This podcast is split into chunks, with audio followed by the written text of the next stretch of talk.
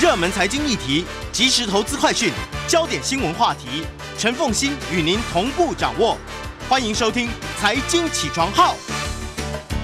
Hello，各位听众，大家早！欢迎大家来到九八新闻台财经起床号节目现场，我是陈凤欣。今天的一周国际焦点，在我们线上的，我们今天特别邀请的是政治大学外交学系专任教授卢业忠卢教授，也非常欢迎 YouTube 的朋友们一起来收看直播。如果嗯长期听我们节目的朋友，应该因为我们曾经邀请卢业忠教授呢，为我们解读书籍的哈，那解读的真的非常的精彩哦，非常谢谢卢教授。那呃。我们今天在一周国际第一个要来谈的是拜登宣布美军完全撤出阿富汗的后续效应。德国已看已经看到他全部撤出了，而且阿富汗政府现在呢紧急的在全世界呢开始这个穿梭外交。那么塔利班呢则是设定了一个期限，是全世界的在阿富汗的驻军都必须在那个期限当中呢就必须全部的撤出。未来的阿富汗以及全世界的看法，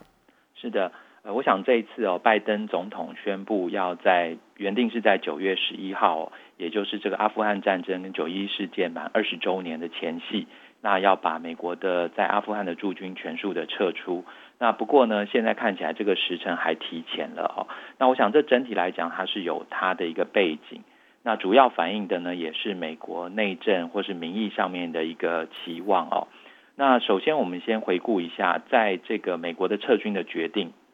实际上呢，是在二零二零年的二月份的时候，当时的川普政府哦，他跟这个塔利班呃达成了一个协议。那这个协议呢，就是说要在今年的五月份之前，那美军会全数的撤出阿富汗。那塔利班这边呢，川普政府的希望是说，呃，他第一个就是他不能把相关后续他在这个阿富汗所取得的资源。提供给给这个 Al Qaeda 就是这个基地组织，那这个对美国来讲是这个呃深恶痛绝的一个这个恐怖组织哦。那但是我们也看到了后续呢，其实塔利班并没有在执行相关的协议上面，呃有这个很诚心诚意的去做。那同一个时间，当时的协议也要求塔利班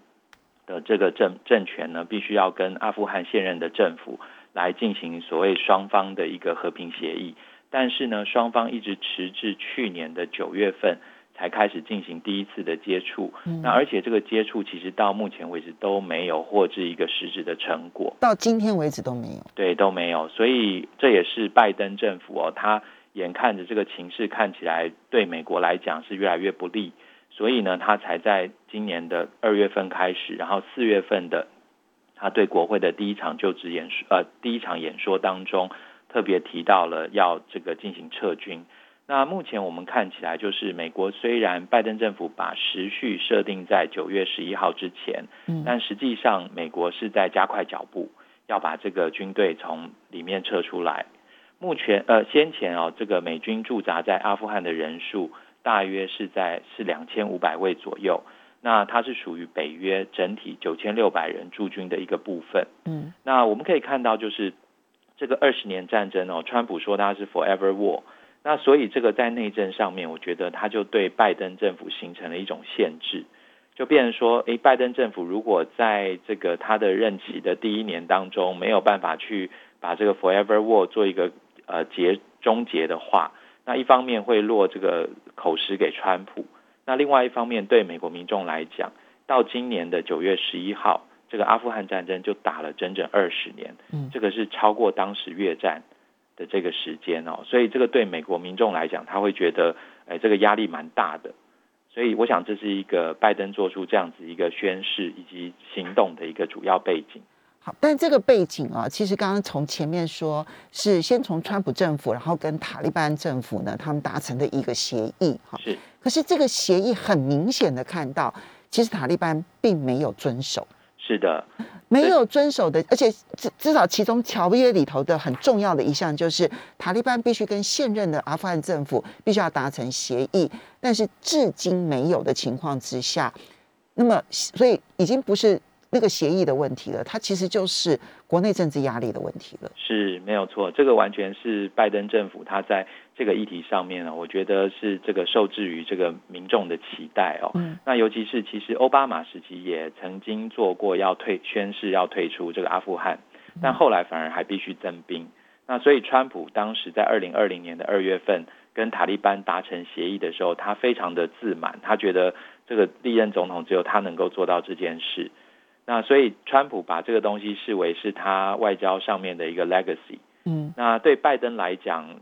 就必须从这个国内的这个环境去理解他做这样子一个一个决定的一个动机。嗯，对。那另外一方面就是布林肯在解释拜登的这个撤军决定的时候，他还特别提到，他说从阿富汗撤军呢，将有助于调整美军的人力跟情报部门部门的资源，来集中应对中国的挑战。嗯，对，所以换句话说，就变成他是试图说服美国民众跟国际社会，就是呢，我美国作为一个国际呃体系、国际社会的一个领导者，我结束了阿富汗战争，是因为我要应对一个对我们大家更大的一个威胁，就是中国。嗯，对，但这样的说法，它到底呃实质的状况如何？我觉得还有待观察嗯，尤其是它牵动后续哦整个地缘政治的一个变化。我觉得还非常的值得我们来继续关注。嗯，现在全面撤军都已经到最后阶段了嘛，而且应该反正就是会比九月十一号来的更早。是的阿，富汗内部其实已经很明显的看到，就塔利班的节节进逼了。是的。那甚至最新的消息也传出哦，就是政府军跟塔利班交战之后啊，那这个逃到周边的国家去哦，所以逃到塔吉克去。所以我们可以看到，就塔利班的这个步步紧逼，这个压力确实是非常非常的大。嗯那甚至于在呃大约两周之前，就是拜登把这个时间表呃公公布之后，美国自己的情报部门跟国呃各其他国家的主要情报部门都做出评估，认为在美军完全撤出之后六个月之内，整个阿富汗应该就会被塔利班所掌握。六个月的话，那大概就是今年底明年初了耶。是，所以这个时间上面其实是蛮有压力的。嗯，那现在的情势预呃印证了美国情报单位的预估吗？目前看起来是，确实是往往这个方向发展，就是塔利班这边呃的节节进逼。那当然，这个呃阿富汗的总统甘尼哦，在这个呃日日前哦有访问美国，嗯那也跟拜登总统见见了面。那拜登总统跟他见面的时候，有特别提到，他说这个决定呢，应该是对贵我两国都是有利的，因为你们必须是要靠自己把这个国家稳定下来，政府才能够运作啊，等等。但是我想这个听在这个呃甘尼的耳中，恐怕很不是滋味。嗯，现在各国对于阿富汗的情势怎么样子的预判？因为一开始的时候，其实欧洲有一些国家对于美国这么快的宣布要从阿富汗撤军是不满的，可是是德国反而提前一步先撤军了。是，呃，德国这边它主要是依照这个北约方面的一个呃安排的一个时程哦。那我们可以看到，就是欧洲国家其实对于美国就是直接决定在这样子短的时间就要完全的撤出阿富汗，这个决定整体来讲是有一些讶异。那我想也可以看得出来哦，这个拜登在六月中旬，然后出席这个北约高峰会的时候，呃，这个议题也是各方关注的一个焦点。那毕竟现在美国在阿富汗的驻军是跟北约有这个密切的关系与联系的。那同一个时间呢，对于北约的其他国家来讲，他们也会担心，因为阿富汗这个地区的形势非常的复杂哦。嗯那尤其是在历史上面，它被称之为所谓帝国的坟墓。嗯就是呢，历史上只要想要去这个进攻阿富汗或是占领阿富汗的这个大的帝国，都会最终都招致失败的命运。嗯，所以他们也担心，以美国这样子的一个角色，在该地区已经呃驻扎长达二十年哦，那这样子的一个现象，是不是仍然会导致这个美国最后这个呃看起来像是不是很那么光荣的它跟越战的撤退有一点点类似。对对，这个让另外有一个地方也非常非常的相似哦，就是对于当地协助美军的人士的处理跟安排。嗯对，就像我们如果回想到越战那个时候，其实，在后面一九七三年，这个美国呃做出这样子的一个决定之后，那我们可以看到当时的一些船役啊，越南籍的船役，那其实当时美国跟他们讲的这个讯息就是说，我们没有办法把你们每个人都带走。那现在的状况看起来，在阿富汗也是哦，就是美国一方面大量的收到当地民众的这个申请，嗯要逃到这个希望能够到美国去寻求庇护。但同一个时间呢，塔利班这边呢也在对这一些人招降，就是说，诶，到时候呢，我们这个恢复全面掌控之后，没有关系，你们不要太担心，你们只要能够来自白，我们这个一切从宽，好，试图也试图收买人心，稳定当地的这个民心。嗯，那不过这个现象整个看起来哦，似乎有可能会造成呃另外一波可能的这个难民潮。那这个难民潮出现之后，我想对于周边国家，甚至对于欧洲国家。都会形成一种压力。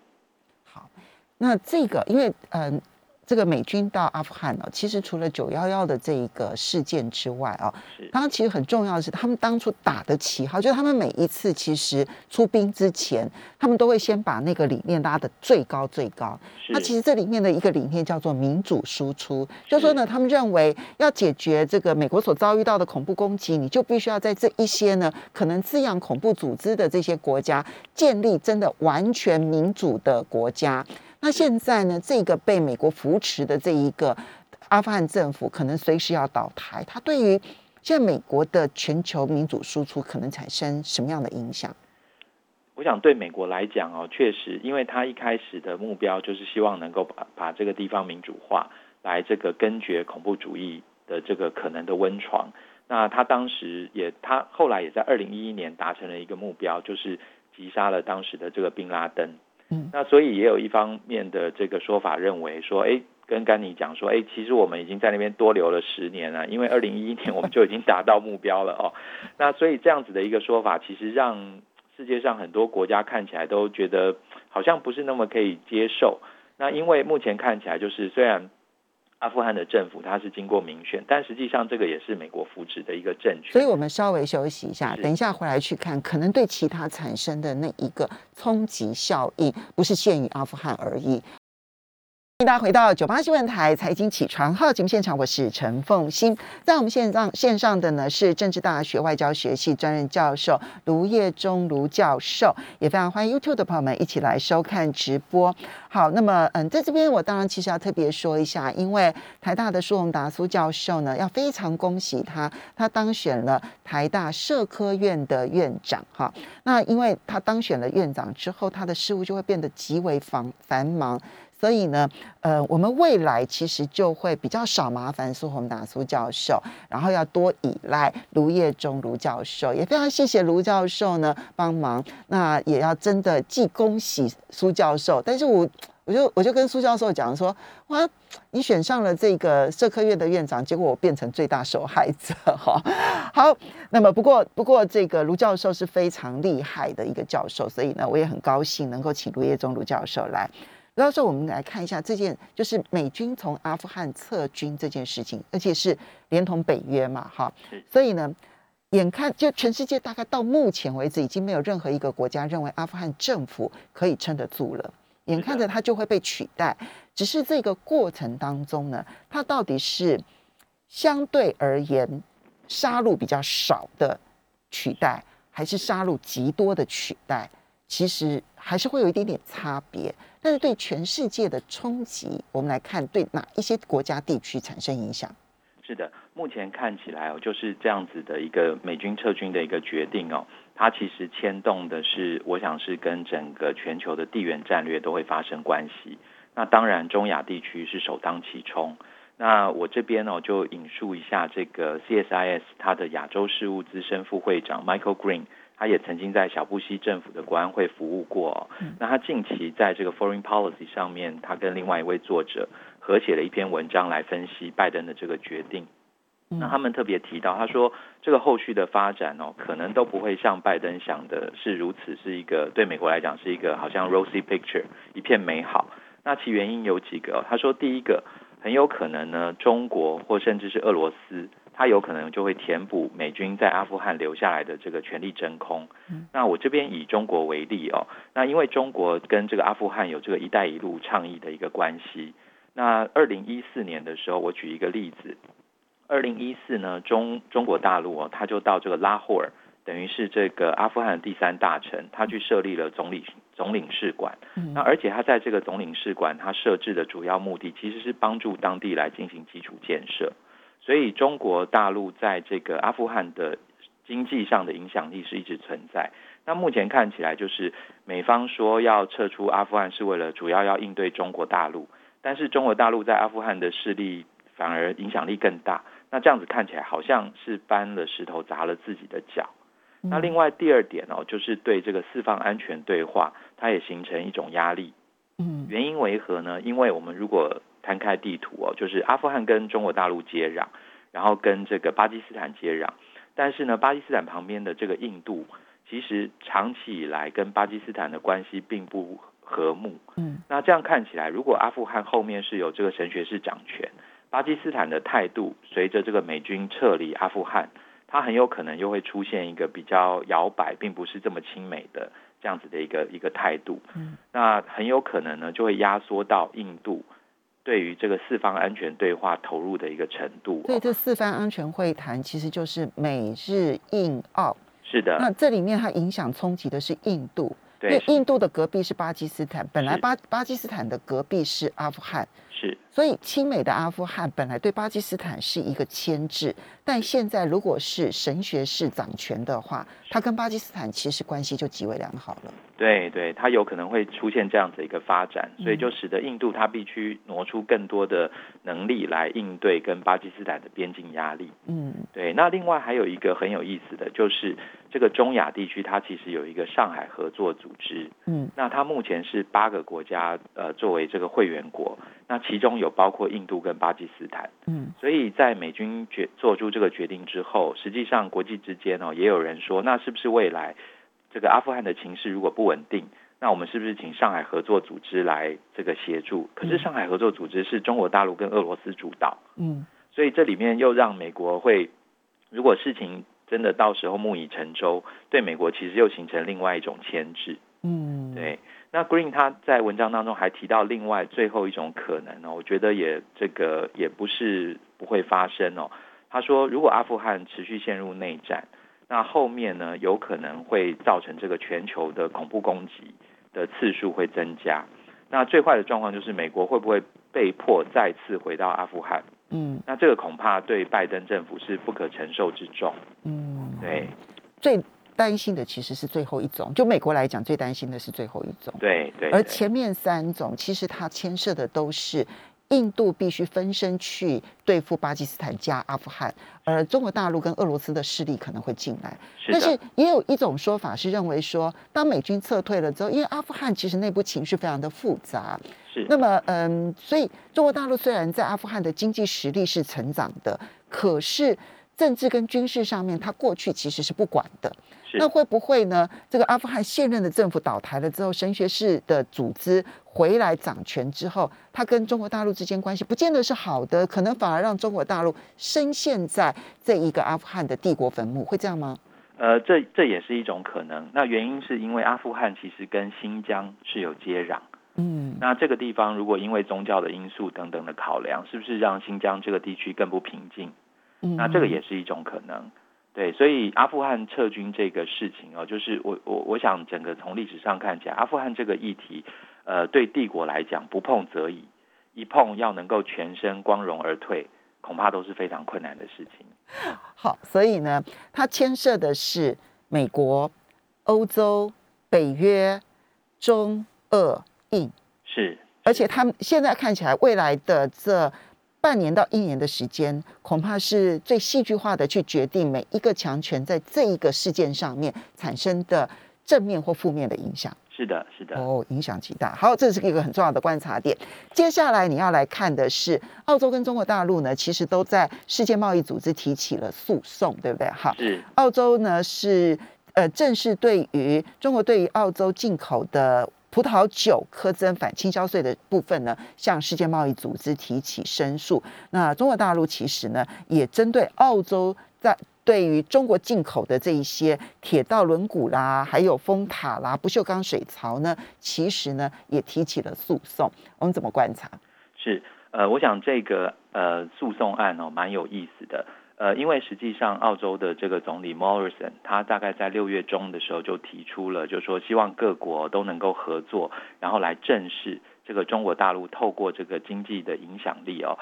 来试图把经济影响力转化成在各国境内的这个政治影响力这样子的一个意图。那他就澳洲方面就提到说，因为过去两年我们看到中美贸易战打得火热的时候，然后中国大陆对于澳洲的这个葡萄酒啦等等，那也开始这个用这个高关税的方式来进行这个一些报复哦。其实很多稻呃大麦啦，这个煤炭啦。葡萄酒啦、木材啦、棉花啦，其实蛮多的，还有龙虾，对对。那最主要的关键是因为，其实澳洲中国大陆是澳洲的第一大贸易伙伴，好，所以这个对澳洲来讲，他觉得在这个议题上面，他面临了一个蛮大的一个压力。不过这个事情后续的这个发展，我觉得有几个观察的一个重点哦。那我想分两个部分，第一个部分是因为这个案子现在是提到 WTO，他去做这个 appeal。但是呃，这个呃 WTO 的架构下面呢，它原则上有三种解决贸易纷争的途径。嗯，第一个是当事国两边进行双边咨商。嗯，那第二个呢是找一个第三者，然后来加入进行斡旋、调停或调解。那第三个也是最重要、最具有拘束力的，就是提到 WTO 的这个呃所谓的这个上诉机构，哈，就 DSB 下面有一个 Appellate Body。那这第三者的这个包括裁决跟仲裁，就是两个主要的手段。但是呢，目前看起来哦，最麻烦的地方是在于哦，这个所谓的 DSB，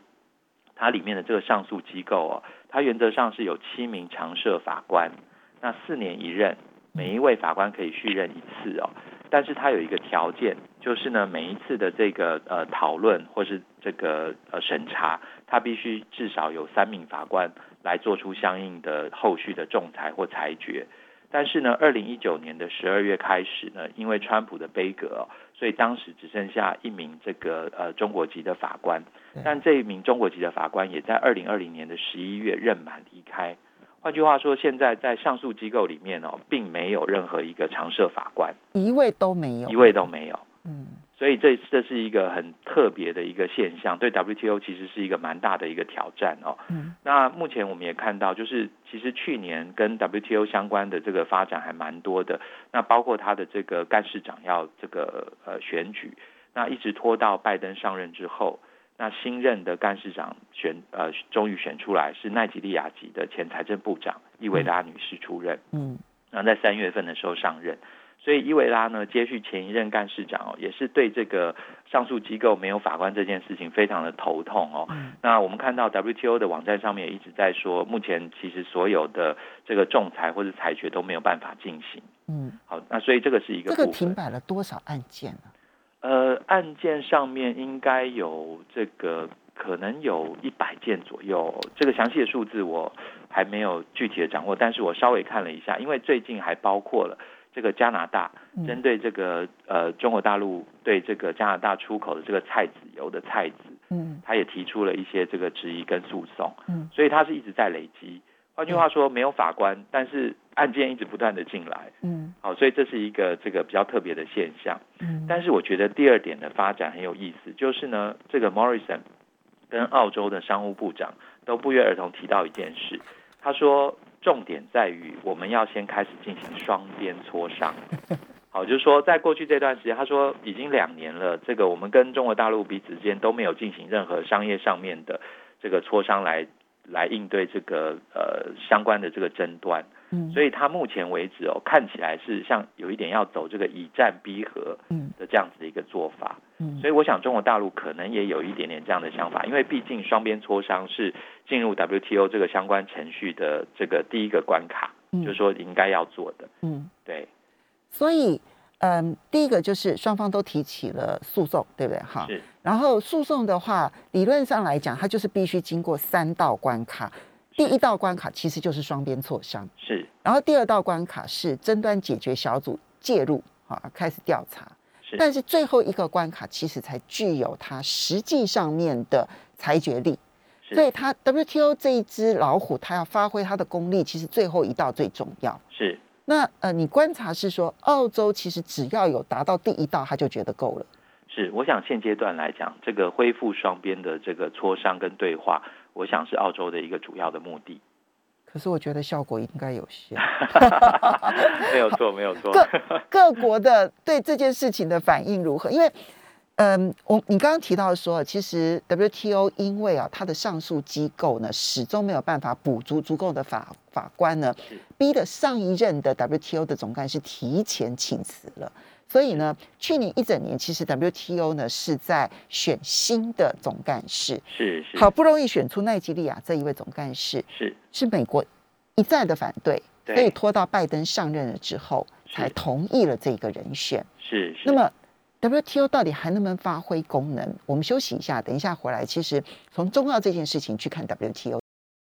大家回到九八新闻台财经起床号节目现场，我是陈凤欣。在我们线上的呢是正大外交系专任教授卢业忠卢教授。那么也非常欢迎 YouTube 的朋友们一起来收看直播。好，卢教授，接着我们就就澳洲这件事情，就是中澳之间呢，把他们其实是一年半的贸易争端呢，现在真的都带到了 WTO 了。可是会拖这么久才带到 WTO，是因为 WTO 现在已经是一个没有牙齿的老虎了。好不容易今年初才有了总干事，然后但是到现在为止，上诉机制到现在为止是无法运作的。那么，嗯，各国对这件事情的反应是目前看起来哦，以这个欧洲国家来讲哦，大家呃整体来说是对中国大陆的这个贸易行为颇有微词，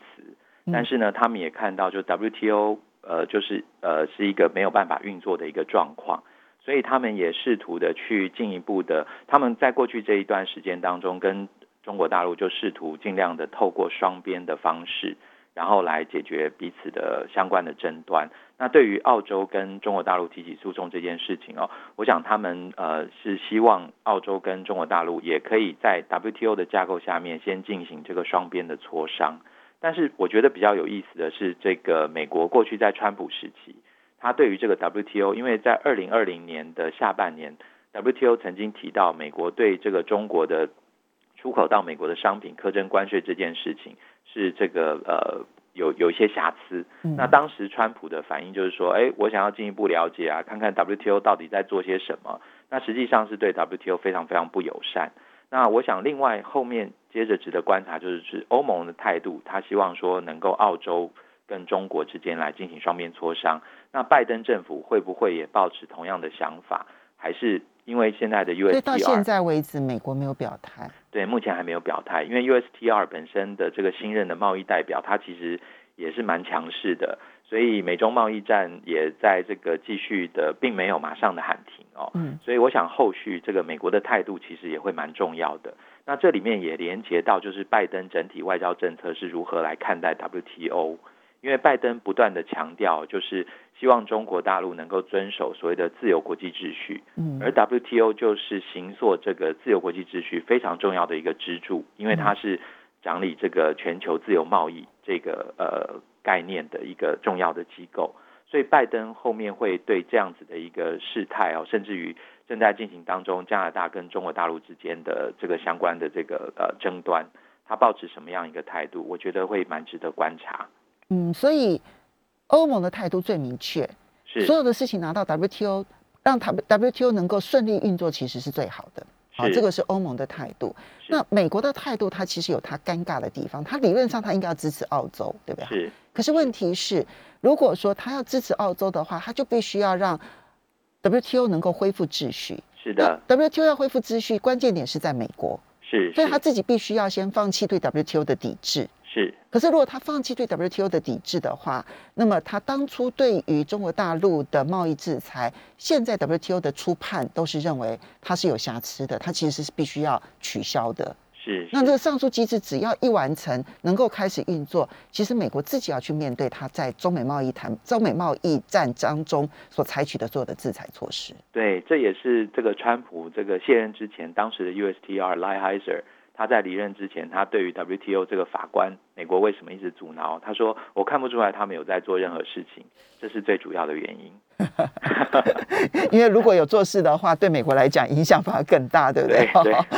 接下来我们再来看到的是乌克兰跟这个黑海的情势啊。那么，嗯，之前其实我们看到俄罗斯的。嗯，军舰跟英国的军舰，其实在黑海地区呢有对峙，然后呢，那么俄罗斯呢甚至于威胁开火啊，那这个事情其实俄罗斯是特意的把它公开。那英国想要淡化它，那现在呢是美国跟乌克兰在黑海地区举举行海上围风演习。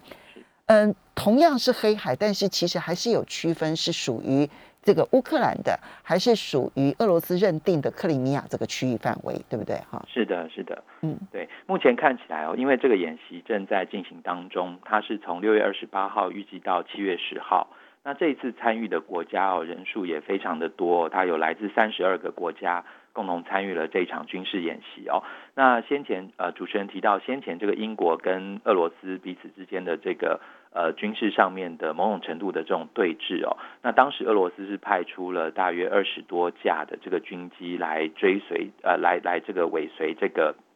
英国的这个舰艇哦，Defender。那我们可以看到这个过程当中，其实呃对俄罗斯来讲，它会某种程度上面也是在试探，在拜登跟普京见面之后，到底西方国家对于俄罗斯的态度看法是如何？你说这是英国的试探吗？呃，俄罗斯俄罗斯的试探，对俄罗斯的试探。嗯，对。那在英国方面呢，我们可以看到，就是英国其实当然是进一步的希望说，虽然英国已经退出欧盟，但它在北约还是一个重要的角色。所以他仍然希望，就是尤其是在这个乌克兰的事情上面哦，那因为这个克里米亚当时的二零一四年，这个因为克里米亚的事件，然后俄罗斯呢基本上是被其他国家踢出这个 G eight，嗯，所以就是回到这个所谓的 G seven，所以对俄罗斯跟英国来说，对这个议题基本上是没有办法妥协，嗯，那所以我们可以看到，就是对英国来讲，他会希望，哎。在这个美国一方面，拜登跟这个普京见了面，但是呢，美国因为已经明白的在官方文件里面都直称俄罗斯是威胁，那同时呢，对欧洲国家来讲，他们也会觉得俄罗斯给他们带来的威胁其实远比中国来的大，嗯，所以对英国来说，他在传统上面哦，在国际政治或国际安全上，他都很习惯于扮演一个所谓的离岸平衡者的角色。所以他在参与这个相关演习之前，去行经这些地区的时候，他当然也希望这个等于某种程度上也是挑战俄罗斯的相关的主张。嗯，那俄罗斯想要试探大家的意图，所以才会有前面的呃这个互动。嗯，那这一次的这个演习哦，那俄罗斯当然这个反应哦，这个还还算是蛮强烈的。就在这个演习开始之后呢，他也在这个相关的地区进行他自己的这个军事演习，嗯，所以让这个地区其实某种程度上面呈现了一个不平静的一个现象，剑拔弩张。是，那我想另外一个主要的症结也在于乌克兰自己本身的一个外交政策，因为呢，这个对俄罗斯来讲哦，乌克兰哦，这个美国方面有一些学者说，这乌克兰就是俄罗斯的呃这个 doormat，就是家门口的这个守门员。呃，对，那基本基本上就是任何一个国家想要拉拢乌克兰，俄罗斯都把它视为是对他不利的。嗯，所以在俄罗，但是呢，乌克兰呢，他在这个民主化之后，他又把加入北约跟欧盟作为他最主要的一个诉求。所以对俄罗斯来讲，他担心的是，乌克兰只要加入了北约，北约就等于对俄罗斯是兵临城下。对，所以这个对对俄罗斯来讲，他觉得这个是他不能接受的。一种地缘政治上的安排，嗯，所以他对这个议题，包括跟拜登见面的时候，普京都明白的表达，这个乌克兰是一个 big no，就是大家不要想拉他加入北约。但是这个呢，跟乌克兰自己本身的外交政策又是互相抵触，所以我们可以看到乌克兰在这些议题上面其实是想要积极的拉拢美国，嗯，这也是为什么会有这个海上微风哦，在过去几年来有这样相关的一个演习，嗯，可是。在这个同时，你又看到了，就是乌克兰跟中国大陆签署了一个深化基础建设领域合作协定。是，我想这里面哦很有意思，就是在对乌克兰来讲，我也我觉得他似乎也试图哦，在当前美俄中三方的角力当中，他试图去取得一个相对有利的一个位置。嗯，那对他来说，最好的方式就是，其实就跟在所谓亚太或印太地区国家。过去几年大部分的选择一样，就是安全靠美国，经济和中国，嗯，这个有比较强的互动来确保自己国家利益。但是呢，我们可以看到，因为川普时期基本上把乌克兰对乌克兰的这个外交政策其实是常常说三道四，那甚至于当时还要求这个乌克兰的总统要把这个拜登呃跟乌克兰的这些呃相关的这些协议安排，要把它找出来等等哦。所以乌克兰在过去拜登时期，他基本上呢是对美国的这些主张。它大概不是有太多的这个违逆，那这中间也发生，曾经发生过，就是呃中国大陆在当地的投资，那这个当时中国的企业想要收购相关的这个公司哦，但是我们可以看到，就是呃乌克兰政府最后介入，让这个投资呃的计划这个出现变数。嗯，那但是这一次呢，我们可以看到，就乌克兰的这个做法。呃，感觉上还蛮务实的哦。那呃，从两个部分来看，第一个是跟中方的这个呃双边的这个协定，它主要就是集中在这个道路桥梁，然后金融机机构跟这个呃国营企业哦彼此之间要在基础建设上面来进行合作。那我想这是一个很务实的部分。那另外一个就是我们也知道 G7 这一次有通过一个非常重要的这个基基础建设的。经济援助计划，所谓的民主版的一带一路，对对对，就是所谓的 B three W 的这样子一个计划。但是呢，对乌克兰来讲，他可能会觉得，虽然 B three W 总价值达到四十兆美金，可是看起来好像不是马上就会下来。对对，所以对他来说，哎，这个时候呢，似似乎是先捡到篮子里的就是菜，嗯，有这样子的一个这个想法，所以来强化在这个议题上面呢。趁这个阶段来强化跟中国大陆方面的一个合作，我想也是属于比较呃务实的一个一个做法。不对乌克兰来说，他也可能面对的是两方挑战呢。就一方面呢，他安全靠美国，可是美国现在在全世界打的是反中，所以他现在想要在经济上面跟中国大陆深化，是美国不会有意见吗？然后第二个是。我们你刚刚也提到，就是因为乌克兰是这个俄罗斯的 domain，所以呢，任何国家要介入乌克兰，其实都会遭到俄罗斯的反对。那他等于是在美俄当中想要开这一条路，可是可能这两强都是反对的，也是存在的几率，对不对？是没有错，没有错，这个确实是乌克兰哦，就是呃，跟其他国家一样，就是试图在呃两强当中走这个所谓的 hedging，就是避险策略。都会面临的一个现象，就是呃，如果两强都决定呃，在现阶段这个不是你的利益不是属于他的重大利益的时候，他们或许睁一只眼闭一只眼。但是当两强都开始认真起来，这个在中间试图避险的这个中小型国家，其实就会非常的辛苦。所以那个所谓的深化基础建设能够深化到什么样的程度，其实后面的挑战还是存在的，对不对？是是。所以你看到三个地缘政治的这个博弈，今天呢非常谢谢卢业忠卢。